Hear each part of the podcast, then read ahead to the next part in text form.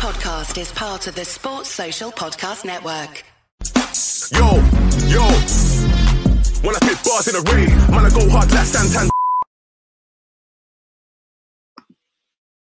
Hello, everybody, and welcome to this week's episode of Carpe and Fracas, powered by Touchline Media Group. I am your host, Chris, and today I am joined by the boys, the fellas, the lads uh, of Carpe and Fracas. I have got Anik, Ellis, and Peter here to talk about all things we can review for LFC. Gentlemen, how are you doing on this? Just what my cousin in America uh, likes to refer to as musty ass weather.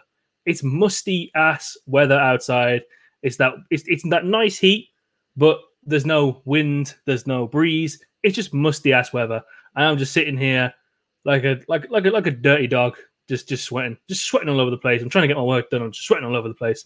It's not the visual that people want to see. It's not what people want to see on the YouTube, but here you are, regardless. Gentlemen, how are you doing? Yeah, I'm doing well, Chris. Uh, it's been a while, but um, yeah, man, you're right. It's bloody hot, sticky, no wind. We had like five minutes of rain, but then, yeah, that stopped and it just went back to the sun again. Well, not the sun, the heat. So it's uh, yeah, it's proving a bit challenging at the moment. It's the uh, the Great British Radiation, as I like to call it. Um, Yeah, it's not heat. It's just yeah, it's it's disgusting. Yeah. yeah. All is well, Chris, man. Same old, same old. Just yeah, just too heat, too heat, too hot. Sorry, too heat. yeah, you see, I can't even talk properly. I was sweating and that. Yeah, man. How are you, sir? The heat, the heat is not stopping Ellis from going to the gym and lifting four plates. That's that's got to be said. Um, he's consistent in the job, and you have to admire it. Um, you know, he's probably figuring out, you know, putting it into his calendar. How many carbs can I burn while doing this? Whilst adding the heat on it. So you know, get him in for the. Fit- Got to get him in for the fitness regime. Take Rhys Williams with you, man, because the bulking up needs to happen. Ellis, a, a, a- any spots at the gym? Do you reckon I could last five minutes in your gym? I don't know. Well, see, if you come with me, maybe I, they'll blind you. Yeah. But ordinarily, I'm not sure. I, I, I reckon I need to bulk up a bit for, for next year. Yeah, so hopefully you can train us and you know try, try and get me into shape, bro. No problem. No problems. That is uh, at Ellis KCO underscore I for all your fitness needs. Um, Pete, how are you doing today? Yeah, I'm good. We turned into fitness fracas all of a sudden there, but yeah, but, Muscle yeah, no, man fracas. honestly, honestly, but yeah, no, it's been good, man. I feel like do you know this weather thing. Like, I feel like I don't want to complain because when we when we don't have it, we complain. Now we got everyone's like, oh, it's too hot, it's too this. So I kind of I, I like I'm not like the biggest fan of like extremely hot weather, but at the same time, like we barely get it. So let me just let me just enjoy it. You know, put some put some whiskey on, enjoy it. You know what I'm saying? It's true, man. Like I spent a bit of time in the garden yesterday. I was drinking a little bit of tequila. Yeah, it's just enjoying the evening, man. Uh, but you know, very seldom does that happen because it is pissing down outside most of the time. So you know, you got to take it, take it when it when it, when it comes. Yeah, bro. I, I- I think we just need football back, man. We're complaining about getting fit. We're complaining about the weather. We just need the Premier League back, man. That's what it is. We're starving out here. Yeah, these brothers starving. We really are, honestly. Um, it's it's been nice though. I mean, I think we've- I've talked about it before. One of the things about not really being switched on for the Euros is I've been able to like disconnect from football, not have that emotional attachment to watching games. And it's just been really nice. And even today, with the, some of the preseason games we're going to talk about, I'm not having that much of an emotional attachment, but it was just so nice to see the boys back out there, back running around, getting their fitness up and looking looking fairly impressive in certain aspects. And we're going to talk about that now. So I think this is absolutely insane, by the way. I, I, I love it as a concept, but I just think it's insane that the Reds managed to play two games back to back, two different 11s in 30 minute increments. Uh, the uh, Tanguy Ndombele Cup special, as it is, because in two 30 minute games, he would have been the MVP because we know he likes these little uh, 30 minute blasts. Pause. Um, the Reds played against Wacker Innsbruck, hoping I pronounced that right, and uh, Stuttgart uh, in two 30 minute increments. Um, some, some really good stuff. The first team, the first eleven that was put out was a little bit of a kind of mixed bag of some of the some, some of the rotational guys uh, and some of the younger kids as well. Els, I'll come to you first. The first person who automatically caught my eye from this game uh, was the 16 year old. Um, uh, he, he, he could potentially be a star boy, Mr. K. Gordon. Uh, Yeah. who we signed from Derby last this well this January. Um, talk to me about how impressed you were uh, from his brief display. very very impressed. Um with young kids they tend when they do play in the men's game they tend to be very reserved and um they play within themselves but not this not this fella. He was on it from the get-go he gave the the left back a torrid time. In 30 minutes i don't know how many times he's beat him. His first touch is immaculate he's very positive he always knows what he wants to do which is again very promising watching because like I said, if a young kid comes in, he's a bit nervous, he, he's not sure what he wants to do, he's gonna always go pass back, but not Gordon. Gordon's always looking to go forward. Um, he's looking to try and get the shot off at every possibility. He, he had one shot on target today. So he if you say it quietly, he does look like a star boy and um it could be good money well spent from Liverpool. Uh, they spent one million on him, and you can see why. Last season, he played um, under 18s. He scored. not too sure how many games, how many goals he scored f- for the under 18s, but he was banging them in in the league week in week out. Um, I know he made his debut for the under 23s, and he scored on his debut again. Uh, had he scored today, I wouldn't have been surprised because looking at the way he takes his goal out, the, takes his goals out the under 18 on 23, it looks like someone that really knows where the back of the net is. So it's someone that we have to look, we have to um, look at look at the season. Want to watch him closely in the under 23s. He's even mental that he's 16 playing in the under 23s. Bro, the fact that he's like me and you, me and you were watching it. Um, we should do. We should start doing this. By the way, we should start just doing this like co-commentary thing. We can be the, the new age, less racist and more brown. Um, keep it great. Um, uh, it was just insane. Like his first touch on the ball for someone who's 16. crazy man. It's, it's insane, man. Um, just looking at his stats now. So um, under 18s last season. Bear in mind he joined up with the under 18s in January. Six goals and three assists, um, and you know playing with such confi- you know confidence, one-on-one ability for his, for a 16-year-old is absolutely just just crazy, man. And you think about it, it's one of those ones where you pay you know between one one to three million for a kid. The sky's the limit with him, and it's, it's it can be really good stuff to watch him kind of develop. Yeah, Um, definitely. one of the other guys I was quietly impressed with. I'm, I'm going to let Peter do the explanation for um, kids from our academy where they need that one specific skill. Uh, was Owen Beck was the left back. So Pete, I w- go go through your kind of like explanation of like the kids from our academy when they need that one skill when they lack the P and P so much. No, so basically, it's just a thing where kind of in a in a younger player, um, obviously it's hard for them when they come up to a men's type, a men's level game, right? So because everyone's going to be much bigger than him, everyone's going to be a lot stronger than them, and they're not going to have like the physical capabilities to. Well, sometimes they do, but not most of the time they don't. To kind of hang in the game, so they normally need like I would say, especially at top level at a club Liverpool, to play in um, the first team, you probably need like a USP, so a unique selling point, and that's where like you can kind of give to the team. Like even though you may lack in other like other places, you can give that to the team. So I think example I'll give is like Trent and Trent's ability to cross the ball, to strike a ball, his technical ability. You know what I'm saying? So even when before he kind of bulked up, before he kind of got um, grew into his body, he was still able to deliver from right back, his crosses, his assists, and eventually grow into his body. And like we've seen the talent he has become. You know what I'm saying? So um, I think, especially at these top clubs, um, you just need kind of a, a unique selling point or a USP to kind of get in to um, to the to, to the first team. Really, most of the time, it's not all the time, but most of the time, or you can be, which is, is quite rare. Maybe like a, a more well-rounded player who kind of gives Yeah. everything, who kind of maybe just fits in like that. But obviously, that's not that's not necessarily always the case. But yeah, that's that's, that's what I tend to think with young players. I try to look look for that that point have. So, so when you think about those like well-rounded players, and you, you think about the examples, I say the perfect example of that would probably be Bellingham at the moment, for sure, right? Yeah, for sure. and it's very seldom that they do come around. So it's, it's a really interesting one. So I think it's it's quite interesting again because I was looking at like um, Jake Cain and Leighton Clarkson who are operating in the middle of the park, and I thought Leighton Clarkson was fairly decent with kind of just his shielding and his, his long passing from deep, which was quite nice. And then you had Jake Cain, who was playing a little bit more front footed, a little bit more aggressively, spraying balls around, a little bit of a pop of a shot on him too.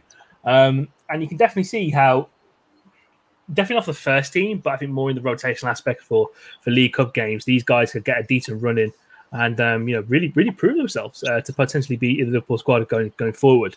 Yes. Um, Someone that I would just like to compare, I'll probably say the Clarkson with in terms of maybe his game is kind of like like a Billy Gilmour because in terms of him being really small and him Yep. being like um, obviously probably not as strong as other opponents, but he's quick in the mind and he's really good technically. He's able to pass, yeah, able to get on the ball. So that's something like obviously Bill Gilmour's got that kind of unique selling point where he's extremely good technically and he's quick in the mind and he's able to find people with these quick passes and maybe that's something Clarkson can kind of replicate, kind of.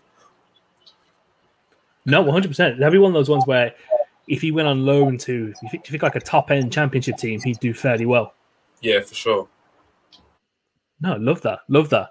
Um, yeah, the first game really didn't have that much many uh, many eventful moments. Would you say else? Just apart from you know, obviously, uh, you know, the result itself ended one 0 uh, Divock Origi scored a penalty, um, and that was One-one. pretty. Oh, it was one one, wasn't it? Jesus. Um, yeah. Um, Karius was in goal, pretty uneventful. Um, their header was scored with a guy with the, the most bizarre name I've ever heard in my entire life. A Brazilian guy that was called, oh God, what was his name again? Ronald. Ro- Rovold, Rovoldinho, something like that. He's literally, it was like, It's Ronnie Valdo. Oh, so it's something mad like that. Yeah, that's like one of those, that's one of those guys, you know, you know, when Pro Evo didn't have a Ronaldinho license for certain players. yeah, yeah, yeah. Is that Exactly Ronaldinho, that. it's a fake It'd be one of those guys. It'd be one of those guys. Like I remember, the old, uh, I remember the old Patrick Bolger, then man in Pro Evo two. Um, he'd be one of, he'd be one of those lads. Uh, I'm going to you, we saw a little bit of Joel Matip in this game as well. He looks to be at full fitness. He is looking like the centre back who's going to be available to partner Ibrahim Konate at the beginning of the season. I was interested. The Klopp said after these games that he wouldn't envisage uh, either Gomez or Van Dijk playing in the next friendly, which is on Friday against Mainz. Um, what are your expectations, especially for the beginning of the season, from Joel Matip uh, for the upcoming campaign? Okay, so I think um, first of all, I was quite critical of Matip, especially the amount of injuries he had last year. And to be honest with you, that's going to be playing on my mind if I know that he's going to be one of our mainstay centre backs, especially at the start of the season. So I feel as though it's it's nice to know that he's match fit, well, quote unquote match fit, and he's able to play games. Although I still always have that seed of doubt in my head that he may not be able to, you know, last five, six, seven games on a trot because we saw it last year. Like, you know, I think straight after Gomez and Van Dijk got injured, like he would get injured and then come back and then get injured again and then come back. It was like we were slowly by slowly wearing him down and eventually we broke him and he was out for the rest of the season. And it was Which also slowly found- eroding. It was also slowly eroding your mental health as well. Yes. Ex- uh, You were fuming. All of us. Out of all the people, It in, I affected mean, all we're, of us. we're all pissed, but out of all the people in the Copan group who were fuming, Anik was definitely one of them. I was I really angry with him. I mean, look, look, we all want Van Dijk back. We all know that he, you know, a, a lot of our season hinges on on Van Dijk's fitness. To be honest with you, so I feel as though in order to get him back and you know slowly integrate him in, we need one of our senior centre backs there. So, you know, there's going to be a huge pressure placed on Matip to deliver. I feel as though he can do it because he's shown us that when he's at at his game, you know, he is easily one of our top top two centre backs. You know, you, you can there's, there's a strong case that he's better than Gomez. Um, so I feel as though he can do it, but the only thing that's going to be playing on my mind, Chris, is you know that that consistency. Will he be able to last five, six, seven games at the start of the year? Um, so yeah, that's it really, man. I'm I'm I'm, I'm to sit on the fence. I don't want to say anything. It really. Hey, it's Kaley Cuoco for Priceline. Ready to go to your happy place for a happy price? Well, why didn't you say so? Just download the Priceline app right now and save up to 60% on hotels. So, whether it's Cousin Kevin's Kazoo concert in Kansas City, go Kevin, or Becky's Bachelorette Bash in Bermuda, you never have to miss a trip ever again. So, download the Priceline app today. Your savings are waiting. Go to your happy place for a happy price. Go to your happy price, Priceline. No, one hundred percent, man. I think it's it's fully justified as well being able to sit on the fence, especially with Matip, because I think he did play what was it, ten games last season. Um, I, actually, I remember me and you doing this exercise. Else, I think he played about ten games. We were looking at his stats and his per night for, for per ninety across the board. He was like the best centre back in the league, um, and he's kind of playing like it as well. As soon as um, Gomez and Van Dijk went out too. Um, and obviously from what we saw from previous seasons, injury injury woes aside, he's a fantastic centre back, like you said, and he's going to be really key um, because this season for him, especially, I think uh, more than Gomez, because you know Gomez has age on, on his side. Uh, it's very much last chance saloon uh, for, for, for Joel Matip if he wants to remain Liverpool player for the vast remainder of his career. Um, that was pretty much it from the first, the first game, in all honesty. Uh, like you said, a bit of an uneventful one. Uh, some noticeable players that did play. Uh, we saw a little bit of Takumi Minamino in, in that game. We saw a little bit, uh, again, uh, of Loris Karius. Uh, some bad, some good. again, you take the good with the bad, the good with the bad, and what do you get? The facts of life. Um, and we also saw, we actually saw Ben Davies play football. Um, know it was real. Did it even He exists. he? Did, and, and to be fair, and to be fair to him, like I said at the top um, before we went live, he looked decent. To be fair, he looked he looked all right. He looked a bit competent. Um, probably in a defense with Robertson, Trent, and Matip, I wouldn't be too nervous with him just because he seems experienced. I get he hasn't played at the top level, but I think last season when we saw Rhys Williams and and um, Nat Phillips, there were two inexperienced defenders, and it's like one was waiting for the other to take control of the defense. But I think with Ben Davies, it seems like at 26 and having played a lot of games, he may he may look to like stamp his authority. Just not to say that he's more experienced than uh, Matip, because Matip's been there, done it. He's, I think Matip's like a silent leader. He doesn't really talk Yeah. a lot, but he, he gets the job done, and you know what to expect with Matip. And he knows, and he tells you what he expects. But yeah, so if Davies was to be the fifth choice defender at centre back, I probably wouldn't be too mad at that. To be quite honest with you, um, he looks like he can. It looks like he's got a bit of solid technique about him. Obviously, he's only thirty minutes, so we can't really judge too much. But again, he seems to be better than Rhys Williams. He seems to be a little bit better than Phillips. Probably, you're watching a few more times, you probably will be better than Phillips. And so, yeah, so yeah. Oh, Also, it was also good to see Trent. It was also good to see Trent back. Having been Yeah, injured 1000%. for European mean, Trent, Trent playing the full Trent playing the full thirty um, after this injury as well. He's um, it's, testament to, to him kind of like overcoming his own adversity, really. Yeah, yeah, exactly that, exactly that, bro. Um, I'm sure he would have been gutted not to go to the European Championships, but this is this is a season where he can step up and, and show the show the world that he is the real deal. So yeah, that was the first first game. Really, like you said, not really eventful, man. Not really eventful, but there was a lot of kind of little optimistic things to have uh, about a lot of the under 23s and the under 18 players that were that were in the game. Um, and yeah, nice to know that Ben Davies isn't an accounting error or a um, offshore scheme of some form, as the accountants in the Copen group were theorizing he was at one point. Um, the second game was very very interesting. Uh, we saw the debut of Ibrahim Konate. Uh, Els, I'll come back to you on this. It's real centre back hours here. Um, obviously, it's difficult to make a judgment off a player um, off 30 minutes of preseason action. Um, but what were your kind of initial impressions uh, of, of him throughout this um, throughout this 30?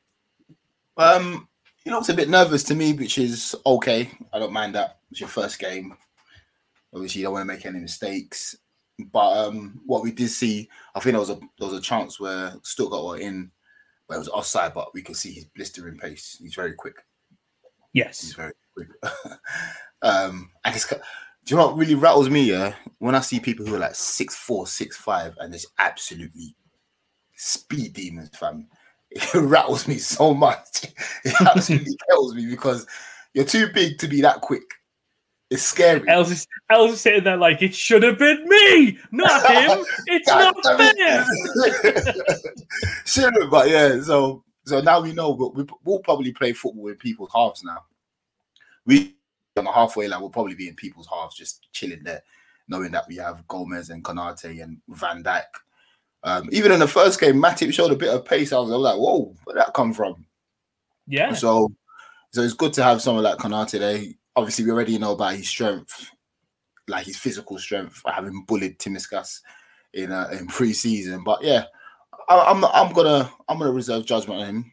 I really know he's a good player, but I'm not gonna like pick on him if he makes a few mistakes in the first few games. English league is unforgiven. Um, when he's got Chris Wood on him, I want to see I want to see if he can pass the Chris Wood test. but he probably will pass the Chris Wood test. But like I said, English game is very unforgiving. We're very quick here. Um, it's very physical. He has all the attributes to combat that. But one mistake and somebody's through on goal. This is not like Germany. So yeah, it is a positive signing. He'll probably start the first game in the league with uh, Matip. It- it's, it's looking good, man. Yeah, I, was- I just want to add. Sorry, Chris. Um, No, no, just go for it. Yeah, I think obviously, like Ellis said, he's got the definitely the physical attributes to be a top top defender. Um, obviously, his pace, his strength is ridiculous. Like the only thing I would say is that for him, obviously for him, it will just be a case of kind of um, improving his positioning. Because when I watched him a couple of times, I think I think where RB kind of play a three at the back, like most of the time they play a three at the back. Sometimes they might change to a two, but they always play like a three at the back. It's kind of like if one of the centre backs is out of position, it doesn't matter too much because you kind of have the back line is there to kind of bail you out. So I feel like especially him and Upamecano, their positioning um it was wasn't all the time like wasn't great all the time, you know what I'm saying? Because they're young defenders naturally and a three at the back, it helps with that. So if you do step out, which they both tend to do, like if you step out, Upamecano steps out a bit more. If you do step out, like there'll be a sweeper behind you type thing. And obviously when I was watching um him for France under 20 um the France under 23 tournament this year, that's the only thing I noticed about. His just positioning was a little bit off, but again, that's something that Klopp will definitely work on with, and yeah, I definitely think that Klopp will um will help him with that. So yeah, I'm definitely looking forward to him. So One thousand percent. It's not. It's one of those situations where you don't want him kind of relying on his recovery place a lot, uh, especially with us playing with that high line. So yeah, one thousand percent. And I think obviously we'll remember for young defenders, positioning one of those things that just just, just comes along kind of with, with with good coaching and just just naturally playing the game really, which is which is good to know. Um, but yeah, I think one thing that really stood out for me, it looked like his communication was already on point with some of the lads. Which was good to see. I guess that's a result of you know buying players early and getting them in for preseason, which is something we'll talk about a little bit more, bit more later on um, in the pod. But but yeah, no, all thumbs up for Ibrahim Konate so far at this stage. Um, one of the players that really stood out, uh, and it's good to see him kind of making a stand out after he went on loan last season, uh, was the young man, uh, the heir apparent, Harvey Elliott. Um, for me, he was fantastic. He did not look out of place whatsoever. Um, else, that little connection he had with Salah um, on that right hand side, you know, it's one of those things where you, where you look at it and you think that's that's two very good players being on the same wavelength, being able to connect with each other. Yeah, and it's very again very lovely to see a young a young man like that having the understanding to play with a superstar like Salah, and also someone like Salah being able to play with him well. Um, it's a bit he's a bit frightening, man. For how young he is and the way he plays, it's, it's a bit scary, bro. Um, his passing was crazy. He done one reverse pass to like Salah, which I thought, you see, yeah, yeah, I thought. Yeah. Yeah, that's a bit that's a bit nuts. I'm telling you, man, he looks like a jewel. He look he looks like a jewel. Um to make it how old was he? 15? He made his debut at 15 for Fulham. I think It shows you that so. Yeah, Yeah, 15, so. 16. 15 or 16. He was, he was, Yeah. he was 15 or 16, yeah. so it shows you that he was he was ready. Um that loan at Blackburn did him world of good. It exposed him to the week in, week out uh, the week in week out patterns of men's football because not every week was he good, and it showed him that look, I need to do this, I need to do that. I think he probably will possibly stay in a, in and around the squad as a replacement for Shaq. Um, he looks more exciting than Shaq. Sorry, Anik. Um, but yeah, he, he, he, looked good, man. Now he looked good. Uh, he was getting into the right positions. He looked dangerous.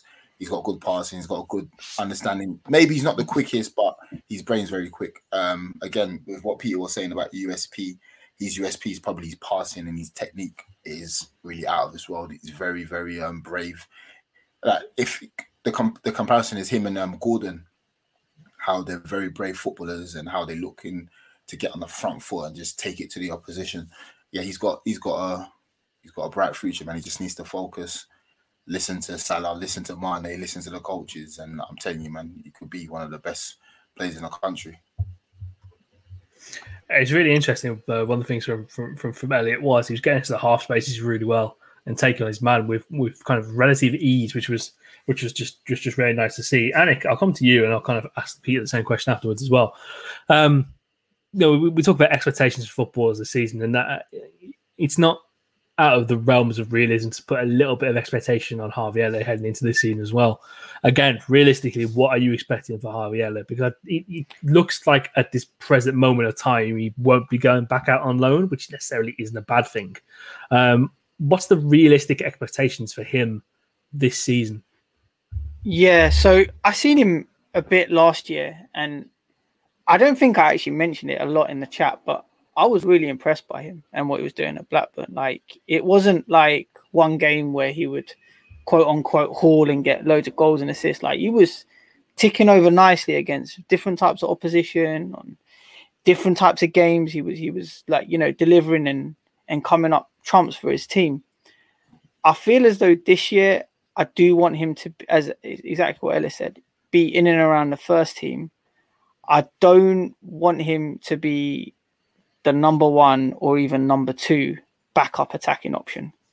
I want it to be like Jota, hopefully Rafinha, and then maybe Harvey Elliott. One person that we can call on maybe for the Carling Cup, the FA Cup games that we know is definitely going to start. But as Ellis said, he has that technique. He has that sort of ah, what's the word? He has that that that sort of in-game understanding to know that yeah if i'm playing i know that i can do something.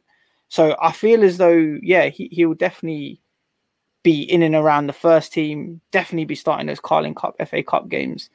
And if required come on and you know make make a contribution. He's obviously not going to be starting you know the big games um you know you're talking about the top six games or even you know crunch matches after a champions league. But I feel as though yeah, he can definitely make an impact, and hopefully we can see something from from him in those domestic cup games. No, love it. Um, I think it's one of those ones where you want him to be in and around the first team at the very least. Um, possibly get some trust minutes towards the end of games uh, if we're in kind of favourable scenarios. Maybe get the odd odd run out now and again um, in in the start in certain situations. But Pete, kind of the same question back to you really. What's what's the realistic expectation for Harvey Elliott this season for you? Do you know what? I think I think I'm a bit different to Anik. I want to have a bit more minutes because the way I see it, um, like I would, I would, ideally I would like him to be the backup number ten that we have.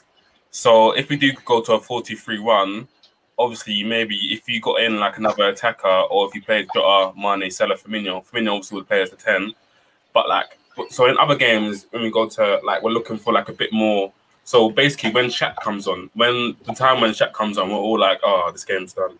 But instead of Shaq coming on, it would be Elliott who comes on and hopefully adds a bit of um, like incisiveness and finds people with slick pass and stuff like that. So hopefully, I would like him. So ideally, I would like him to be um, the backup ten and maybe like a kind of alternative option to Salah. But hopefully, we do get another winger. But so he should really get games in the middle of the park so in terms of like, especially with him, I don't want him to be isolated on the wing alone because obviously he still yep. needs to grow body, he still needs to kind of um, get a bit bigger to kind of um, deal with the men's game. So I feel like he would be more helpful for us to be in in, um, in the middle, so he can find people he's passing and he can find people with his in- intelligence. Obviously, he can do a couple games out wide as well. I wouldn't mind that, but um, yeah, mainly um, as a ten for us, hopefully this season. But also, one thing I wanted to say, yeah, we got to start acknowledging something on this pod, yeah. This is something called the Salah test because all the best players that come to the club is always one person that they link with. No, it's all, Yeah. honestly always one person that they link with, and it's always Salah. When when Kate comes in, Keita, he has an understanding with Salah. Trent, understanding with Salah. Thiago, understanding with Salah. Elliott, understanding with Salah. Like, these are all the best technical players at our club, and it's not a surprise that they all can link up with Salah. Listen, Yeah. the boy, you know what I'm saying? Like you guys bro. He's incredible. fronted, He's incredible. this guy Even um, Best Premier League player of the past five seasons on guard. I'm On guard, guard them. guarding them. Even when um when Salah first came, he was linking up with Phil straight away. Straight away, bro. I remember we we played a friendly against uh, Wigan, and that was Salah's first goal in obviously pre-season, but it was just a straight ball over the top from Phil, and you could just see the connection straight away, man. But- Like, I'm we're not we're not gonna hear any more disrespect of Salah because he's he's come on different kettle of fish, man. Yeah, we're not having it this. We're not having it this year. Like, Yeah, no, We're not this having year. it this year. No, not this year. We're Even not in that game. I don't know what I got heck. the stats. the- I got everything. I'm not hearing it. I'm not hearing it at all. Like what even, say, even like kind of like like a lip. Sorry, Ellis. It's kind of like a litmus test where it's like ballers recognize ballers, right? You know what I'm saying? A baller knows when they're playing with another baller. So kind of like a Yeah. Coutinho will know that okay, Salah. If I visit into him first time, you can control it. You can let, give it back to me. So when ballers come to our clubs, like. If if you can have that understanding with Salah, if you know what I'm saying, then I know you're a real baller. That's what it's gonna be now. Facts. Facts, man. Right. Even today, he just looked so sharp, man. To be fair, the front three was um Salah, Ox playing as a false nine, and um and Mane, and all three of them looked so sharp, just so sharp. Ox really looked sharp. Um, that was a real positive for me, man. Even I think he needs to get some of the aspects of the position down, which Yeah. I mean, for you know, a false nine is fucking difficult at the best of Yeah. times. But um, yeah, the, the positive for me uh, with Ox is just, he just looked physically fit, and Yeah. he didn't show any signs of like any, any regression or, or or dropping down. He just looked he looked fine, which was he looked bonus. fine, yeah. I think um in a group in the, during the week, um, I think someone put a video of him talking about playing as a false nine, and and he came on against Wolves last season, and he played in the false nine position, and, and he looked pretty good. Came on against Burnley, and he scored a, a fantastic finish. Um, I know it's, it's, it might be like a, a sly, like little joke thing, but I believe that that's probably the position where he's going to play this season, and I'm not really mad at it because technically he's very strong. Left foot, right foot, he can he can shoot off both. Um, he's very quick, very strong. He- did I say strong twice? No, I said technically he's very strong. Sorry, physically he's very strong as well. So yeah, um, so it is someone, it is something that we should look at. And, and to be fair, I kind of like it, man. Like today, he looked he looks pretty pretty sharp, man. Yeah, it was, it was kind of gassy still. You could even see him when he was like, if, if he wanted to drop into there as a 10 as well and playing some of the half spaces. Um, Yeah. Some of the things he could do there. So it was very impressive, very impressive indeed. Um, obviously, the game did finish 1 1. Stuttgart's goal was was really good. Yeah, good finish. I like the way they just they drew out our defenders very well. Um, one of the Yeah. defenders will step over, back heel. Um, obviously, if you're nitpicking, you want Milner to wake up and follow the goal scorer, but it's pre-season, man. I'm not gonna nitpick at that. But it was a, it was a good goal. Um, I think their season starts next week. Uh, or was that? Is it next week or I think weeks? I think he's it. Um, I think it's in the next two weeks.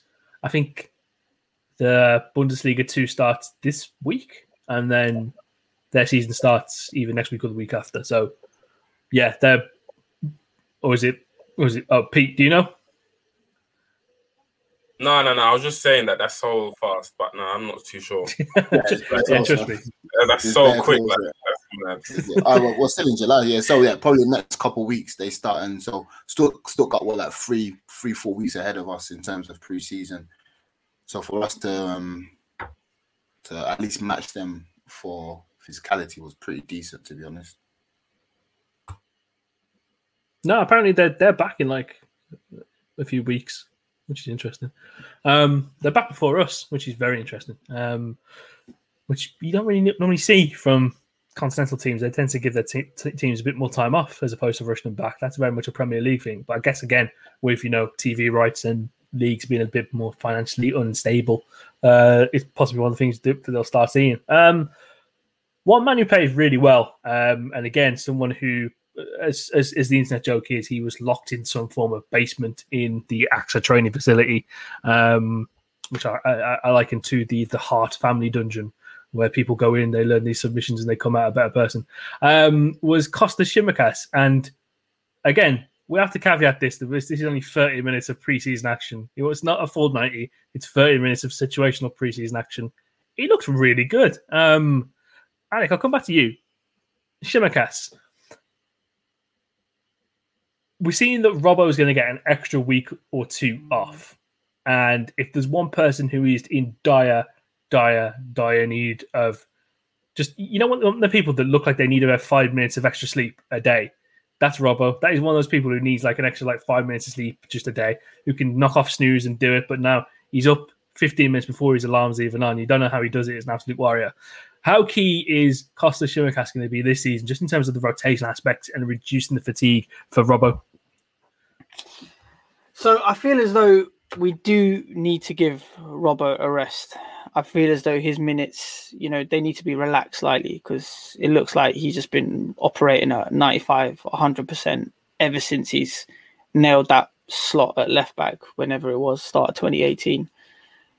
To be honest with you, Chris, do I think Tsimikas is the man? No, not really. That's fair. Um, I don't. I. I. I. I've just not seen enough from him. You know, he's been he's been injured a lot last year. You know, he's given us energy and pace last year in preseason. He was doing it again today, fizzing in crosses. Okay, it's all good against Stuttgart, but I I personally don't feel as though he's he's he's going to cut it for us. Um, to be honest with you, I'd much rather have Milner at left back than than than Tsimikas there. Um, I, I know Ellis, you're getting upset, and I know you you know Peter, you're upset as well. But I I just I just I just don't see enough in him, to be honest with you. Um, and and I don't think he's going to give us enough of a threat going forward. Maybe he's got the energy, but I just don't think he's anywhere near what what what Robbo is, to be honest with you. But that's just my view on it right now. Um, look, we've only seen thirty minutes of play. I'm going to let the boys get their rebuttal in um, because this is good stuff. Um, but I actually think you are very fair in that assessment because when you don't see it from a player in their first season, you get that cast of judgment in like that. I mean, yeah, he was injured, but there are certain, you know, he wasn't injured for a lot of the second half of that season when legs were at a premium for this Liverpool team and they were very much needed. And again, even when we're in situations in games where we were 2 0 up and he could have come on, uh, he wasn't trusted with that. Um, so I think that is fair, but I'm going to let Peter do the rebuttal. Yeah, do you know what? Yeah, like I was just laughing because I think um I, I I don't think he's looked great either, to be honest. I'm sorry, I didn't want to be that guy. You know what? It's that it's that meme of like, you know what? That guy said it, but I, I kind of agree with it. You know, like, nah, you know what? Someone said it in it, but I agree Someone with that said it. person in it. no, no. Do you know what? I don't agree with to the extent that Milner should play that. Like, come on, Milner's like 50. Like, come on. Like, Milner's a great player, but Mil- come on, I don't want Milner playing left back. Like, that's that's ridiculous. But I think Tsimikas, he just looks like a like an average continental like left back. Like in terms of he's decent going forward, not great going back, isn't the quickest. Like that's that's like how Telles looks, right? From United. Like it's just kind of like the average kind of like left back, like just um they haven't got the same engine as Robertson. But what I would say is that I don't think we need like the best replacement for Robertson. I don't I really just need to be comp- like just be um what's what's the word? Um just efficient enough to be able to come into the team, not look so bad, not look um so out of place. And I don't think he would. So I think he just needs to be at a decent level. He comes in, he doesn't look too bad, and yeah, I think I think that's him. But yeah, I would agree. I don't think he looks great, but he just looks looks average. Yeah, should do the job. I, I, I, I put, put, put, Peter, put it this way, yeah. Let's say if we're playing against, you know, we're in the thick of it the season, and you know, God forbid, Robert gets injured and he can't Yeah. play, yeah. and we got Man United a massive game next. Who are you going to play at left back, Tsimikas or Milner?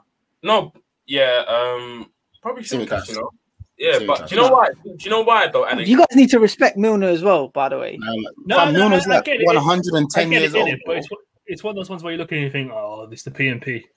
Fam, it's, it's long. And you know, what, Anik, your point is fair, but like the rest of our defense is world class. So Yeah. it's okay for every now and then a guy to come in and fill in. You know what I'm saying? Like we had Phillips and um, Williams and we beat Man United. You know what I'm saying? So you have Trent. You No, have no, no, no, no, no. Put some respect on that result. We didn't just beat them. We battered them in their own backyard in a We battered fixture them that they've rescheduled. Facts, facts. No, so if you have you have Alisson behind you, you have Trent, you have Robertson, and probably have one of Konate, Van Dijk next to you, then you should be alright. You know what I'm saying? So yeah. Hmm. Yeah. Against Sancho, yeah. We'll see. Let that. Let that. Let's cross that path. Let's cross that bridge in it. Then we'll get to that. But yeah, I hear what you lot are saying. I hear what. that's such a that's such a dad saying. We'll, It is, we'll let's cross that bridge when we come to it. We'll cross that bridge when we get there, son. All right, mate. All right. no, but with um, no, do you agree. I agree with what everyone's saying in it because there's not much to like. Well, what are we? What are we um putting it up against in it? He didn't really do much last season. He came Yeah. in when he did play. He looked a bit normal. Um, when then he got injured. Then again, he didn't play towards the end of the season. Probably wasn't up to it. He wasn't. He didn't understand the tactics. But um, I feel we should probably give him a bit of time. Maybe this preseason will do him well. He will have a lot of time to to work on it, and he's got a chance to to show what he can do with, like you said, Robertson having a week extra off. So he might he might have a lot of game time. To be fair to him, that injury against uh what's the Danish team we played in the Champions League? Midtjylland. yeah, that kind of derailed his progress. Then he's coming back. COVID is all stop and start. So I'm willing to give him a bit of time. I'm not. I'm not gonna say that he's an elite player of any sort. Of, I think he's decent. I think he's average. And like Peter said, you don't have to be Walker. You just need to be competent. I just need a competent left back. I could just slot in there for me. I don't need um. I don't need a Robertson Mark II to be honest. I just need competent. And I can't have the reason why I won't have Milner at left back is because Milner's like 35 and he can't run. And I don't really want to put Milner in. That's torture, man. Imagine being that age, like you've done bare years of running. Man said I'll go play left back. That's long. That's that's too much. That's too much. So I'm willing. I'm willing don't to give man. him. I've. I've, I've, I've, I've heard about Anik on the fans, uh, not fancy football, the, the five side pitch, man. I think he could put a shift in at left back for us. He pops up here, there, and everywhere, man. Got a few goals on him as well. Never know, Got a few goals on him as well. so yeah, I think I think let's get let's give Tsimikas this season. Let's just give him this season and see how it goes. If he doesn't do well this season, we flog him and look for another one, innit? You're gonna get a bit of change off of him. So how old is he? He's like 26. Still, still Yeah. a, yeah, still a relatively young man. And um, I mean, we're even seeing it now that there are teams having somewhat of an interest or a reported interest in him. So you wouldn't have thought it'd be too difficult to, to sell him. Would you get back what you possibly pay for him? Maybe he wasn't that much to begin with. Uh, so let's take it from there, really. Um, I think that's a perfect place to wrap it up in terms of preseason action. Um, do want to quickly just say I've seen something incredibly wild. Um, uh, apparently, Asmir Begovic is signing for Everton, and that signing has been announced by his wife um, dressing up in a full Everton kit on a horse. Wow. So, with everything going on at Goodison Park, whatever your What equivalent of um, Everton end fracas is, uh, I'd, I'd, I'd probably listen to it to be honest with you because it's a bit mad over there, isn't it? Um, It's wild. nuts. it's a bit mad there. Um, speaking of situations that are a bit mad as well, um, obviously we know that Liverpool are focusing somewhat on contract negotiations for this this summer uh, for key members of the squad. We know that they're trying to tie down Fabinho to a long term contract. There's been conversations had with Virgil van Dijk, Mohamed Salah, and Sadio Mane. Uh, I'd expect Van Dijk and Salah to get done at some point uh, before the end of the year, um, and a little bit of a focus on Trent and Robbo too. Uh, of course, reports that you know Alisson is close to agreeing a deal as well. Apparently, there's one person who uh, also wants a little bit of a contract extension who has two years left on his current deal, and that is the club captain Jordan Henderson. Uh, reporting the Athletic this week, well, I'd say this week, yesterday, um, joint piece from James Pearce. Bad news, Pearce, very much indeed. His last three pieces have been fucking negative. That I just didn't even get halfway through them. Um, friend of the pod, by the way, uh, and David Ornstein. Um, this just seems like the maddest situation where both sides of the coin are quite accurate. Um, Els, I'll let you lead off the conversation with this one. Um, Jordan Henderson, 31 years old, will be 33 when this contract expires. We love him, captain, leader, legend. Um, you know, does so much, for, you know, in the dressing room, off the pitch as well. Great ambassador for the club. Does this seem like a little bit of a weird demand to have? Yeah, yeah, man. You're 31. Uh, you rarely play 38 games a season. When was the last time you played 38 games a season? It's gonna be Very like good four or five. Um, you missed half of the season last season because you had an injury. By the time your contracts run out, you're going to be 33. Does the club really want to play, pay an injury-prone player over 100 grand beyond the next beyond 33? I don't think they do. It'll be a bit mad. I'll, I'll probably be livid to be honest. Love Jordan Henderson. I'm probably one of his biggest fans. But um, I can see from a club's point of view. We don't want too many players who are over 30 on hefty money because then they will have to play them and they're not going to play that much, are they? You don't want your assets sitting on the bench, do you? So if he's asking for more money, I wouldn't say it's cheeky, but I would say it's it's a bit it's a bit wild. It's a bit wild because let's say you get a two year extension, you're now you're going to go into 35 on that heavy wage. Let's say he's asking for, let's say he's asking for 160, 170. Would you pay a 33 year old 170 every week? You know what I'm saying? It's a bit mad. Obviously, from a fan point of view, we have to show loyalty. So he's probably seen it from that. They need to be a bit more loyal, and FSG probably do be need to be a bit more loyal. But what I've noticed from FSG is that they take the emotion out of these kind of decisions, and that's what you actually need. You need to like take the emotion out, and you need to look at what's best for the club overall. Um, FSG probably will offer him a contract like they offered Gini. It'll probably be on less money, probably be a two-year deal. Uh, it's up to him if he wants to take it.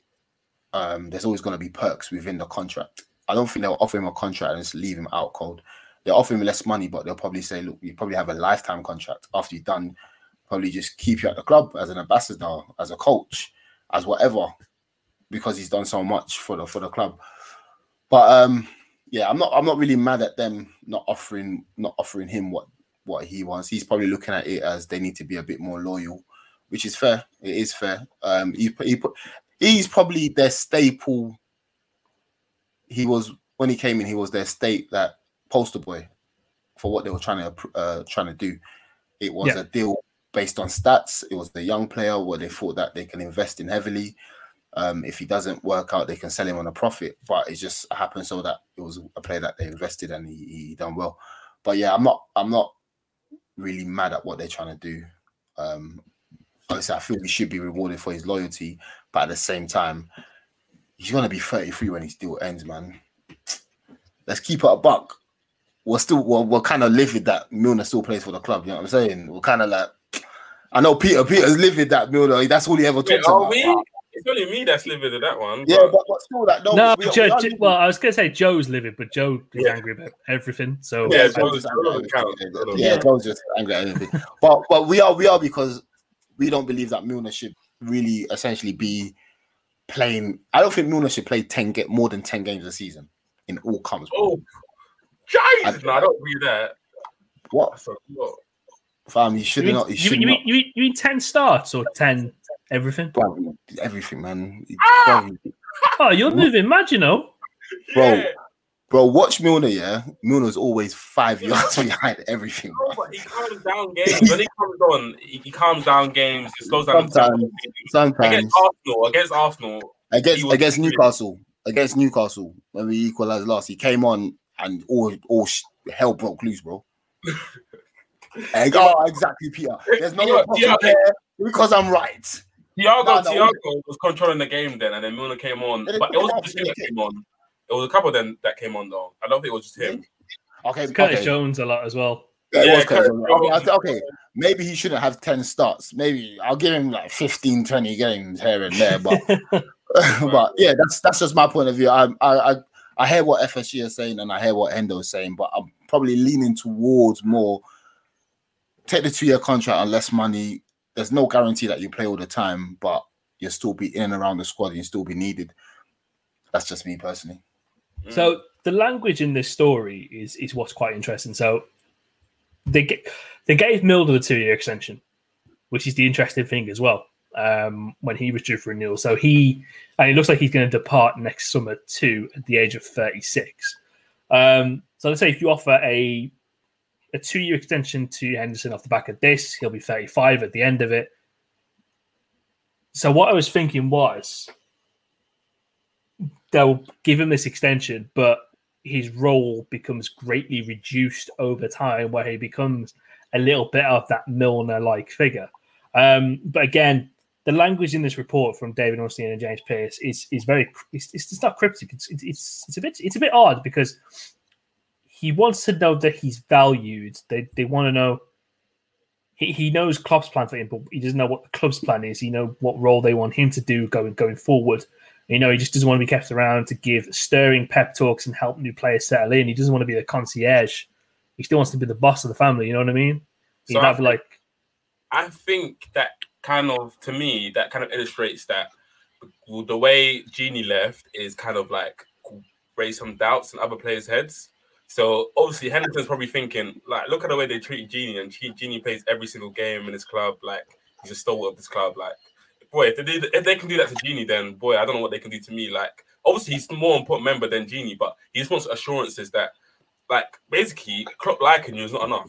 That's what that's, that's what that report is saying. That even if Klopp wants you to stay, it's not enough. There's still other people in the club like FSG, other people that can decide. You know what I'm saying? So I think he just wants assurances. Um, But Pete, Pete, sorry. yeah, go on. sorry, before before you carry on, yeah. But I swear they offered Gini a two year deal in it.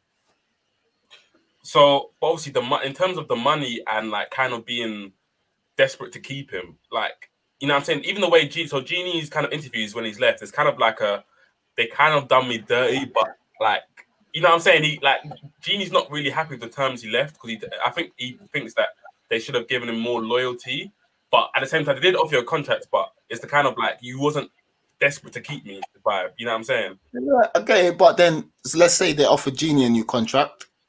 That's two years. So Gini, his next contract finishes what 33, 34.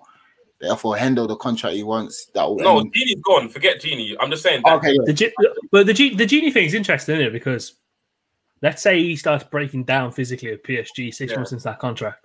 Yeah, no, I'm That's the saying only, that- I'm not that's the thing. Gini. I'm just saying the way they've treated him might be in Hendo's mind. That's what I'm trying to say. Like the Gini contract. No, that's that's fair. Yeah, yeah. No, So- no, no. The way they treated Gini is in your mind, Peter, because you're always No, thinking it- about Gini, bro. That's what it is, bro. bro. Relax, bro. That's because they, they ain't offering it. They ain't offering it back. So relax, relax, bro. At least my boy is even getting contracts. You know what I'm saying? What kind of full shit at the door? But Bro, you anyway, keep bringing Gini up. I, I, I digress. With, with the with the Henderson thing, I think what I would do is that I would probably offer him the same wage, but just with more years, or maybe like 10k extra, or the same. I'm not trying to.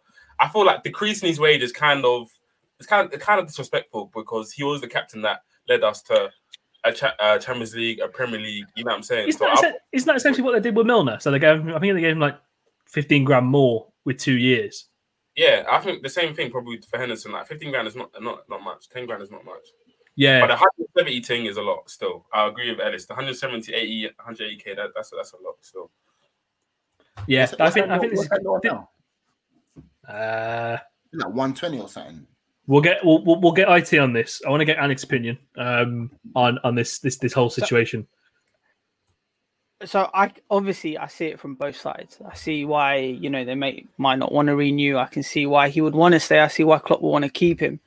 I feel one thing though that is really crucial, and that you know you you can never really quantify it, but I feel as though his leadership that is what we need to look to embed into the team if we're looking to not renew after two years. I know, to be honest with you, I don't see many future captains or future leaders out there. And I know you might say Van Dijk, but I personally have my reservations for Van Dijk as a captain, as a leader. Yeah, he he, he can lead by example on the pitch, but as a captain, who who who's going to be the next captain then? If if Henderson leaves, who's going to be the next captain? I've looked just now at his minutes, and you know he has played what? He played 32 games in 18 19 he played 27 games in 17 18 he played 30 games in 19 20 so he is a regular in that team and as a captain obviously you've got to take instructions from the bench and you know you know communicate that out you know keep the players ticking over you know try and keep level headed i don't know who can take that captain stroke leadership role off him if he was to depart, whether it be now, which is very unlikely, next year, or even the year after. So that's one thing that I think we need to consider and look at. Um, the similarities are strikingly similar to to Gini's situation, to be honest with you. But yeah, I just think from that leadership point of view, we need to we need to consider it and look at it. Um, I don't know. Do you guys see a, an, another captain and another leader that in, in the team that could step up? Um, yeah, I mean uh, let's say it looks like Trent Trent Trent was captain in the under 23s or under 20 or under 18. I know that doesn't mean much, but he has that trait in him. Jones, obviously, they're still young. Um, The guy for me, you make up. The guy for me to make captain, sorry to bump in. I think it's pretty simple, you know. Go on. Who Van Dijk? No, it's Mo. It's Mo. It is Mo. I personally think it's Mo. To be honest, I think he, he- one one he's a captain of his country. Two he leads by example. Um, he's just a leader. Even in the last that last like ten game span, he was just showing the leadership qualities within in and around Or- the team. Or it, it or it, it could be Robbo. That maybe maybe Robbo. Yeah, He's Rob- Robbo- Robbo's as well. But Yeah. look, So I mean that, that's just the way I'm looking at it. I'm looking at it just just from that angle. and I, I, just I, I can't completely see agree because it's it's a lot of stuff that Henderson does off the pitch as well, Yeah, which yeah. is really important, especially you know within the dressing room and and just just the whole holistic view, really, um, uh, of kind of putting putting everything together.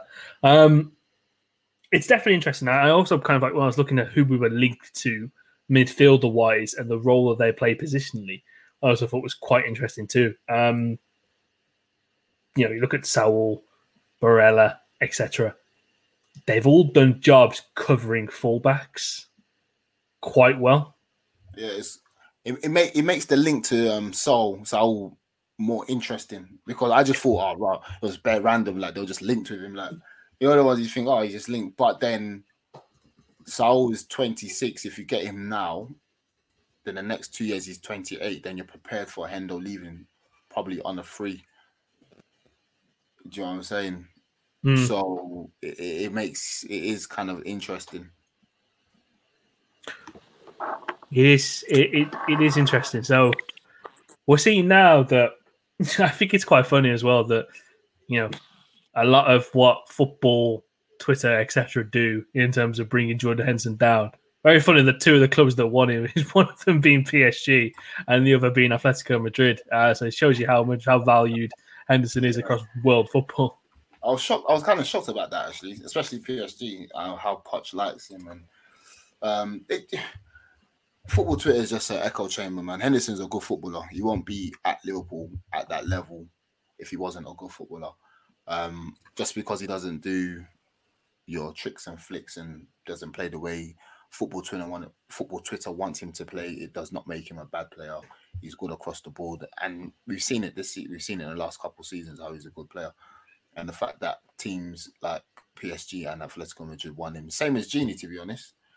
Um, I think towards the towards his end, a lot of people were disrespecting Gini in terms of his footballing ability, but the fact that he's gone to PSG and he, he looks like a player that's going to help them rebuild for the next couple of years at least in their midfield, he's, he's a player that they they value. It shows that he is a good player. So, well, I hope they can find a solution for the Hendo Hendo situation because it's not really a player that we want to just let go. But having said that, there's not a chance that Liverpool will sell him this summer. Not Yeah. a chance. It'd have to be a substantial amount of money for Liverpool It's to part with ridiculous money. There's there's there's not a chance because you're if you're losing Gini and Hendo in one summer, it's it's crazy. Yeah, so I don't, I don't think they're losing this summer to be honest.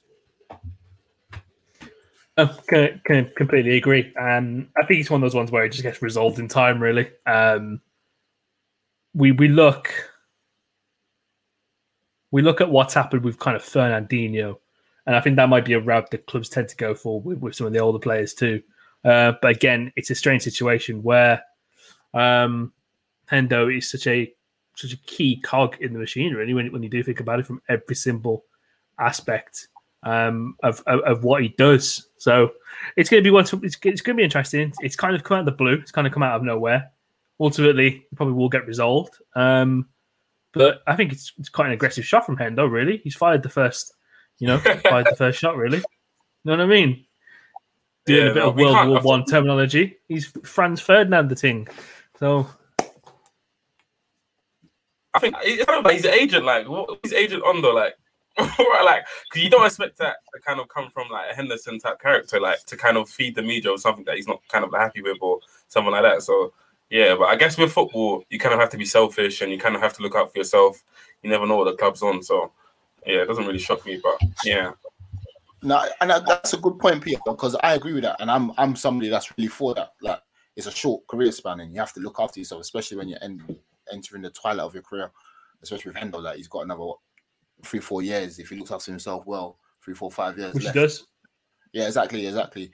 So he should really and truly look look out for himself in this situation. Um, I've, I'm always in a position where I get it from both sides. He wants to look after himself, so he, can he get the best contract at a club that he loves? If not, he might have to look for somewhere else. But then you have to look at does the club really want to keep on investing in somebody who's at that age and his body might break down? It's like, can we use that asset well? So nothing's clear cut. It's it's a balancing act, and hopefully they find the right balance. Hopefully Henderson, hopefully they both can compromise on on the situation. yeah, it's it's definitely one to watch. Um, and it's it's it's it's it's pretty interesting. Turning into to other transfers uh, that we'll get onto. Um, uh, I, I, I don't have to say. Ke- is, is it Kevin Palmer that tends to tweet about Liverpool and turns off the comments? Very weird behaviour. Very very odd, weird behaviour. Um, it's a nice way to get his engagement stats up, I guess, to feedback his bosses. So, um, yeah, just thought I'd throw that one out there. Um, we've seen uh, in the past, well, it's today, today really. Uh, yesterday, if you listen to this on, on on when this comes out, um, Marko Grujic gone to Porto. I think he's played a blinder there. He really forced his hand. Didn't want to be used as a pawn. Um, got his preferred move to Porto uh, for ten million pounds, ten percent add-on clause there as well for Liverpool for future funds. Uh, and Taiwo Awoniyi has gone to Union Berlin for six million pounds again. Two very impressive deals for players that one who has never played for the club and one who's only got a handful of games uh, and probably made back his initial fee in his loans as well. Are we finally seeing the beginning of this exodus? Exodus? Ex- Exodus. Come on, Dan. You can do it. You can do it. You can say your words. Say your words. Exodus. There we go. He got there in the end, didn't he? Um, we finally seen this exodus of players at Liverpool. Anik, I'm going to come to you first on this one. Yeah, it's um yeah, it seems like there's been a lot of activity now. Um obviously it's been, you know, a week and a bit now since since years are finished. So pre-season's getting underway. Uh, they're obviously seeing players, people are coming and going from from the tour. So yeah, I think I think now the ball's rolling. Um fair play to Grujic. I mean, you know, he he's obviously done something for them to see that they want him. So we'll take the money and and we'll move. Um, I I genuinely think now we need to start being um, a bit more quicker with our dealings in terms of bringing people in. I know a few guys in the group chat have alluded to it already. You know, season before you know it, you know, quote unquote, it is around the corner. And if we're going to bring someone in, by the time they, you know, they bed in, they understand the system, understand their role, what they need to do, etc. It's you know, we we need to go at it because this is a big big season for us, and we need to definitely hit the ground running. I feel as though it's going to revert back to normal in terms of points tally to win the league. I'm talking about 17, 18, 19, 20. Like you're going to have to hit o- you're going to have to hit over 95 points to win the league. So we really need to be on it. Um, yeah, so I feel as though we should obviously in order to do that we need to set ourselves up perfectly. So I, I would like to see signings happen sooner rather than later, Chris. No, I, I completely agree. And I think there's there's a, there's every right to be anxious, especially when it comes to transfers um, right now as well. But it's it's a really odd one because with every transfer window, summer transfer windows especially too, you usually have that one catalyst moment that sets everything off, and it usually comes from Italy and it usually comes from Spain. It's some form of transfer, some form of large transfer that goes on. But with both of those leagues and the big hitters there kind of in disarray, I don't particularly know when that moment starts. Yeah, Could be PSG. because Barcelona are in the mud. Barcelona, bro. are in the mud. I thank, thank, pray every day that we are not in that situation, by the way, Yeah. because Jesus wept. Even even Real Madrid. Real Madrid are in the mud. Yeah. But they're like that. Remember Chris we was talking about they just got good PR. Yeah, Um they have good PR. They've got They've that got fella on PR. that um Chingaro show, just the uh, just just the hand stuff. yeah, yeah, yeah. Pause, pause, pause, pause, pause, pause. oh yeah, yeah, but yeah, they- they've got good PR. And Florentino Perez is running around like he's Tupac and absolutely just letting off shots out of everyone. Got they got interviews. Maybe it was him that that brought out those interviews and all those snippets because he knew that he ain't got no money. So a way to distract everyone. Man, said I can't come and kill myself and then leave. he said, "I can't come and kill one." So he, he um apparently I saw a report today saying that he's gone to board and told them that they are not making any signings this summer. So, boy, I don't know what's going to happen over there in Spain. Um, they're hanging by a thread just to stay alive. I mean, we've we've even heard it from Bayern Munich as well. They've they've they've literally come out and said we've signed up Upamecano. That is it. We are done. we are done for business, and it's it's just dead. It, it's just dead interesting about about the business this year, and I think you'll just see a lot more of those from from around the continent. Anyway, I think you'll see a lot more of those kind of. 10 million euro to 30 million euro deals go through but again, I think there'll be a roundabout of, of signings going around around clubs really, um, and it's just give, it's just been really dead interesting. We're also in a good position. I say a good position. Peter, I'll come to you on this. I think we're in a situation now with the model that we operate under, where we need to be a little bit more cutthroat, and I think we've seen it with Grujic leaving today on the amount of money we can expect coming through the door. Um, you know, when we did the transfer game, uh, well, you know, when we, did the transfer game, we were all expecting, okay, cool. If we get 40 million for Grujic, that's good. I think that's a really good amount. We ended up with 10. And if you would have got that in the game, you would have been disappointed. But I think we're at a stage now, especially with the foreign player quota situation that we find ourselves in as well. If we could just get people out the door and start the process of getting players into the clubs, um, that would be good for us. Do you, so? Do you think we need to be a little bit more cutthroat on the departures now, so we can start the process, or just finalize the process of getting the players that we need in ASAP?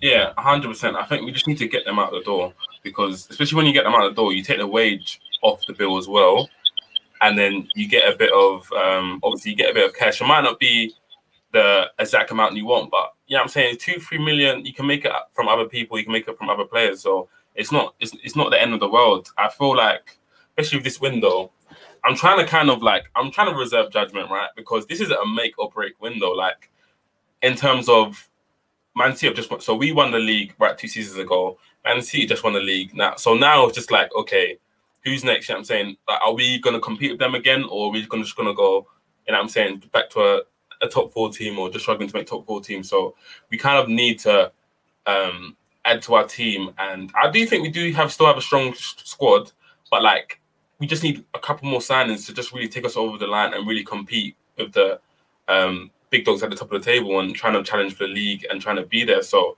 um, yeah, so I just think hopefully these kind of um, um like selling the players won't really kind of cash trap us, and we can get them off the books, even if it's a couple million um less than we thought, less than we think. Like I think it's just important that we get them off the books.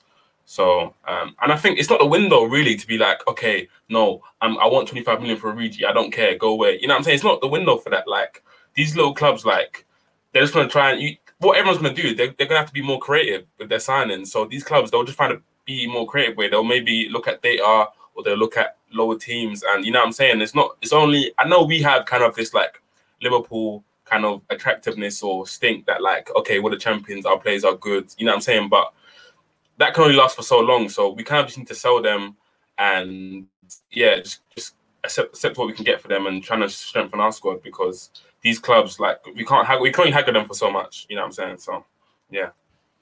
It's really interesting, obviously, with the um, with the Harry Wilson piece um, that came out today. Obviously, with Fulham being interested in him, we've gone back saying that you know it'll take 50 million pounds to get Harry Wilson out of the door.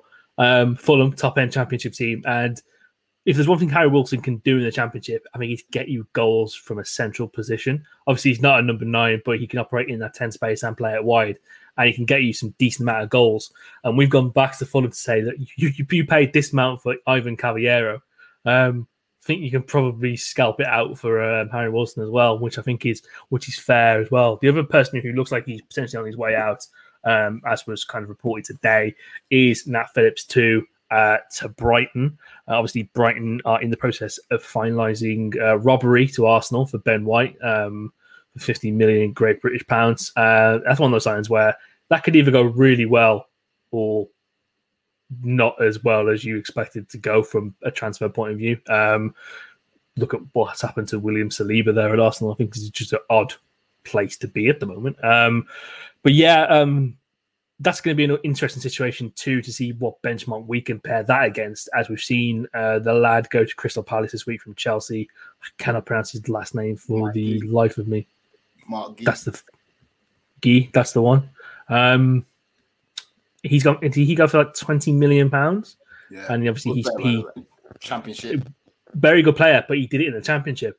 So if you're looking at this from a Liverpool point of view, um, obviously that 20 million adds in a little bit more potential to with him being a younger player. But if you're looking at Brighton saying that you need someone to kind of step in straight away into that system, potentially be a little bit of a long term succession plan for Lewis Dunk too, um, if you did want to move him at some point, then the price for Nat Phillips. And everyone laughed at Ellis for this earlier on in the year. he's going to be always do 20, he's going to be always 20 million pounds. I don't know why. Just But he's linked for 15 million though. Let's chill out. He's linked for 15 million. Yeah, If, if, if, if it's, if it's 15, I think you're even happy. But let's say, you know, 20. yeah, my main, my main, my main point was it. Maybe I didn't put across properly. Was that Liverpool tend to look at the going rate in the market. So if Marc Guehi is going for 20 million, who spent two seasons in the championship, Yeah.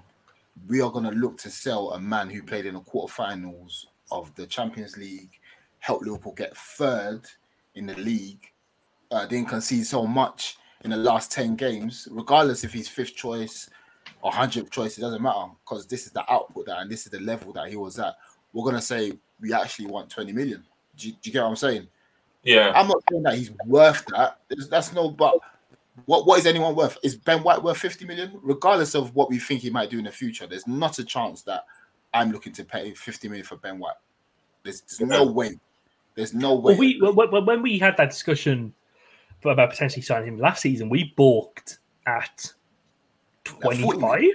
yes, yeah, Something like that, even when it was that. Yeah, exactly. So if it's not even that, yeah. So we was like, what? Because when you when you're signing someone, you have to like let's keep it 100. You have to say like, why are you why are you valuing me like that? What is the value? Like, why? Mhm. Do you know what I'm saying? Um, Yeah. Alisson, it was probably was he Brazil's number one? I think he was Brazil's number one at Roma. Yeah, he was. He was. I remember. He Was was number number one. two? I thought Well, I- Ederson I was number one. He was number one. Oh, Oh, was it? Ah, I- fair enough.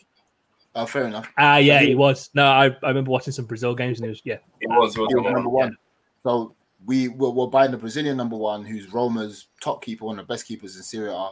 They've just got to the semi final of the Champions League. Fair enough. We will we'll splash that money on him because we know it's worth. Again, Van Dijk, one of England's better centre backs, or one of the better centre backs in the English game. again, he wasn't even he wasn't even worth 75 million. The only reason why we paid off the odds because somebody decided to be a bit cheeky and whatever, whatever. Um, so yeah, so you're looking at the value and what they're bringing. so if again Marc Guehi is going for 20 million, I believe that, and Ben White's going for 50 million, I believe Liverpool will look to try and get as much change as possible for someone like Nat Phillips. Again, he's not worth what I was saying that we're going to value him at. He's not worth that. That's that's fine. But Yeah. just looking at the aspect of the market, and um, if we do get 15 million, bro, that's that's changed, man. We got him for free. Boy, the early we done a quick flip, we done our thing. But if we can get him more than 10, that's fine, man. But it'll be interesting to see. I think we'll look to try and also supplement some extra income as well by if a decent offer comes in for Minamino. I think that we're taking into consideration. Um, and again, like we saw with uh, with with Neco Williams too, I think if a decent offer comes in there, which it might from Southampton, we'd look to do business there as well. Um, before we kind of end the pod, I want to do a quick quick round robin. Uh, Anik, I'll start with you.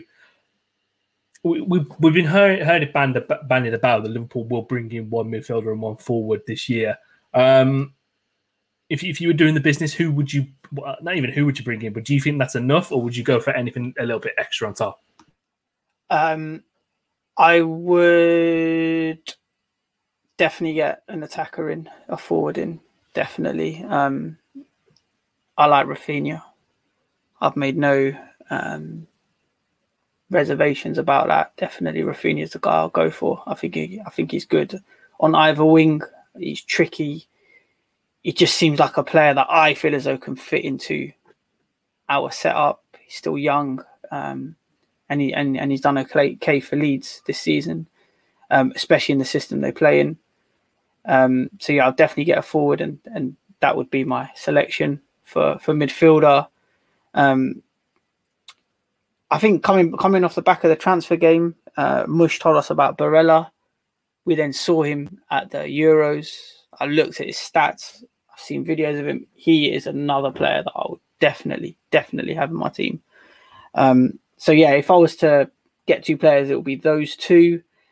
If we had funds, had money, I would look for a cover at right back as well. Um, I know you briefly mentioned it at the start of the pod about um, Trent having injury, and it was good that he could play 30 minutes today. And it just got me thinking, like, actually, Yeah. hold on, Trent did have a few niggly injuries last year, and the cover we had for him was Milner, which I know Ellis isn't too happy about.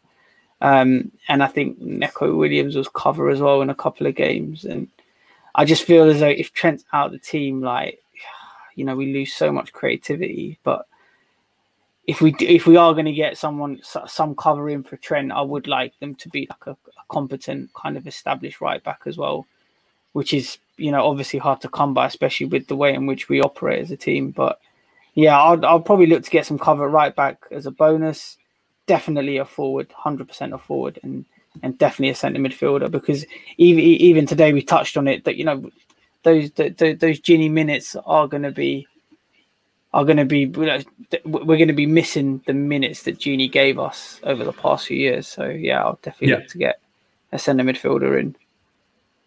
We did some we did some right back chat on one of our Patreon exclusive pods uh, called The Market, uh, second episode of which dropped uh, late last week, uh, where we did a little bit of right back chat and thought about what right backs from across the continent we could potentially sign. Um, if you are a Patreon subscriber, please do give that a listen. Let know let us know what you think. Um, and if you are not a Patreon subscriber, I don't know what you're doing at this point. Listening to this pod, not being a Patreon sub, you know what you know what the content is like on the main pod imagine what the content's like on the Patreon page. So do head over to www.patreon.com forward slash copy of Rakas and sign up for as little as three pounds today.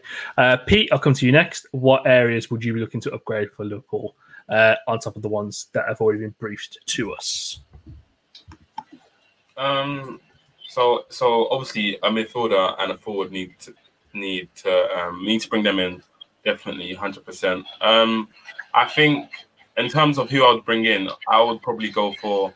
Obviously, I think Barella is an amazing option, but I don't. I think it might be a bit too expensive. So Barella, Barella's one of those ones where I think you sell you sell a few more players for a little bit. You know what you think if you get good value. Let's say if you do get your twenty million for uh, for Nat Phillips, I'd just go slap it all on Barella. In all honesty, yeah, for sure. I think maybe like a cheeky fifty million or like a thirty-five or forty plus add-ons, something like that. You get Barella. But obviously, he might be a bit too expensive. So I'll probably I'll try and get Sa- Saúl. I think Saúl is a good replacement for Gini. Um, it's a good player. He's left footed as well. Can slot in. Has got a defensive nous, and I think he's probably got a decent attacking game as well. Because what I've seen from Atletico, he can strike a ball quite well. Um, Yep. Obviously, I would like. I, I do like Raphinha as well, but if I was to choose, I would want someone who could play as a nine as well. So I would look to get a Malen because I know Malen's going for what 20, 25 million. So I would get a Malen who can, um, Donyell Malen who can come in and play on the left, on the right as a forward. So I think he could come in and slot in nicely. But I do think we need a nine and a wide man. But if I was to choose, I would probably go for Malen first. Um, and I would like I would like a ten as well. You know, to be honest. So like that whole ten, like if Elliott is really not staying and he has gone on loan, I would like someone to come in who can play as a ten, so we can change to a forty-three-one.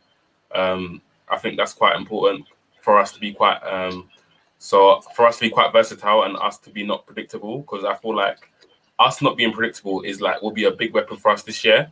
So in terms of not always lining up with the same front three, four three three, like not knowing how to predict us when we play against us. Like so the games against like Man City where we just went all out attack, put we went with like a 44, you know what I'm saying? And for the first 30 minutes, they couldn't cope with us. They didn't know what to do, they didn't know how to adjust. And obviously Pep was a commander, so he adjusted eventually. But us being not predictable and us being versatile will be a key for the season. So if we can get some players, you know, you can kind of switch up for us and kind of like play different positions, that would be good. So like And, and, and- any, any names or profile of players like, like, like to a kind of go Nawar, for? right? So a Nawar, I feel like a Nawar can come into our team, not for cheap as well, for like 15, 20 million, because Lyon ain't got money. And Aouar can come in and play as like as a 10. You come in and play from the from the left. You can, like you know what I'm saying? Just someone like that, you can just add something to even the profile of like a Ronaldo, but I'm scared about Ronaldo's injury record. But like just someone in that type of profile where they're unpredictable. So they add something to our team, you know what I'm saying? So Yeah. that would be nice if we had money, I think. Yeah, no, that's true. I think if money was an option, that'd be a really good one. Uh, that kind of utility player, that key man that can bring, you can come off the bench and start into certain situations too. You know, when, when we were when we were kind of linked to him earlier, yeah, in, in the summer, I took a real good long look at uh, Lorenzo Pellegrini stats from um, from Roma, and I thought he'd be a really good option to kind of fulfill that role. Someone who can play as an attacking midfielder and as a ten. Um, yeah, yeah, someone like that would be absolutely perfect. Else, gonna let you finish this off. Um, obviously, midfield and and and a forward, which is quite interesting. Yeah, not striker, not winger, forward. Uh, so you know another versatile option there. Anything else you would do on, on on top of that? And you've got any names in mind you'd want to see coming in? Um, to be fair, I'll probably go um, Sol. Sonny Gez. Um, he looks like he'll fit in. He's ready to go. Um, he's a top player. In Loves the team. loves loves Gerrard as well. Loves Yeah. Gerrard. I saw that. That was a bit mad. That was definitely definitely, done that. he definitely done that shit. Um, to be fair, I want two midfielders. I think we will do for two. Yeah, you're like me. Yeah. Yeah, I'm I'm there for two midfielders. I like Sal and um, who would be my second one? Do you think you can get away with a project type of midfielder? So Oh, someone who's a little bit on the younger side, uh, you know, um, someone we were linked to quite recently, um, who we were linked to before, you know, Camavinga from Rennes. Yeah. Um, Yeah. all kind of like you know a favorite of mine and yours, possibly a Gravenberch from Ajax. Yeah, one of something like that already made now, and like I, like we said earlier in the pod, with Hendo potentially leaving after his contract, you can get a Sal in who can take his place now. Then you can get a younger project um, midfielder who can eventually take the place of a Gini Wijnaldum in the future. Uh, but he can also play games now. Camavinga is, is a shout. Um, Gravenberch. If we had a bit more money, Bellingham. If we had a bit more money, Bellingham. That is one that we should be all over. Yes, I love Bellingham, man. I would love Yeah, to. man. He, he looks like the real deal, man. Like If the real deal. reports are accurate, again, what's come out is that you know they're looking at 2022 to be the real summer to kind of strengthen everything, kind of really start the refresh. That's going to be your guy, surely, to be the That's crown that- jewel of this this next phase. Exactly. He he will be the guy. He he's looking like England's next top player. He's looking like the next top guy. Um, so he's someone that we should be looking at and we should be working to to try and get, man. Um, and I'm with I'm with Pete on the forward. Um, I like Donyell Malen. He, he looks a bit explosive. He can play central. He can play on the right. He can play on the left. He knows where the goal is. He had really good at season last season. Um, yeah, he, he's someone that that kind of I like. I like the look of. I like the look of. Uh, I would like a number nine, but I don't think we're gonna get that because I believe we'll probably use Ox as a false nine. Um, I think Liverpool's working. It sounds depressing, but I'm here for it. I want to see how it works. So I'm. I'll probably do a forward in Malen. I think if you get a, another attacker in, there's potential to do Salah as your striker as well in I've- certain I've been- situations. Oh, I've been screaming that for the last year and a half, man. I, Yeah. I want to see that. I want to see because I think he'll make such a good box striker. Because anything that drops in that 18 yard, line- Physical. Yeah, very physical, very physical. He's quick, relentless. I, as a centre back, I don't really think you want him pinning, pinning himself against you. Pause. I don't think you really want that. So um, yeah, you got pause there, Chris. Man, you know how it goes, bro. Yeah, you got to. Pins and needles. Uh, we're in pins on needles in the cop end uh, group. Yeah. So yeah, that's what that's what I think. So two midfielders and one forward for me. No, I think I think that's completely fair. And if money, uh, you know, I think these next two summers for Liverpool are going to be so crucial in making sure that we have a decent succession plan in line for the next manager, and also that we finish potentially this cycle. But uh, you know, there might be more to come from the club. Who knows? Let's see how it goes. Um, you know, keeping this this sustained success going. And look, I mean, I know people are fed up with using COVID as an excuse. Why is it only Liverpool using COVID as an excuse? X, Y, Z. Well, I think we need to remember that COVID is going to is a massive, massive factor in everything that we do. Um, and with certain things, you know, they're coming out of not not even last they're coming out of last year's budget plans that were done before before the pandemic. So it's one of the things that we do have to kind of bear in mind uh, uh, with, with with this. But I do understand everyone's frustrations, and you know, trust the process. It'll get done. It'll take some time, but it'll get done. Trust the process. Um, and don't have meltdowns at half nine on a Monday morning. By the way, Do you know? Wait, wait, so when when is the transfer deadline? When is when is that? I think that- End of that's a very good question. Okay, August. so we tr- we trust the process until the end of August, and then we reevaluate. That's what That's- I'll saying. That- that's what I ask. That's fair. Bro, that's what I ask of people. That's what Fair like, enough. you know when we go out in a in a group chat or whatever when people are Yeah. losing their head on Twitter. I'm like, bro, just let's wait till August. Then when it's Yeah. August, bro, all guns blazing. I- let's I- see. Let's see what happens. Yeah. Do you know what I'm saying? Let's see what happens because last season we was gonna do that, but then we ended up buying um Jota and Thiago. Then everyone's like, "Oh, okay, we take it back." Obviously, we was like, we should have got a centre back, but that's neither here or there. But let's let's see let's see what the club's gonna do. If at the end of. August they don't they don't do what they're supposed to do, then everyone's got every right to be upset and, and complain, man. But I get it. I get it. People want stuff done now, but let's just wait. Let's just see what they do, man. Yeah, yeah, for sure. I, I agree with that. I believe the uh, transfer window shuts on the 31st of August.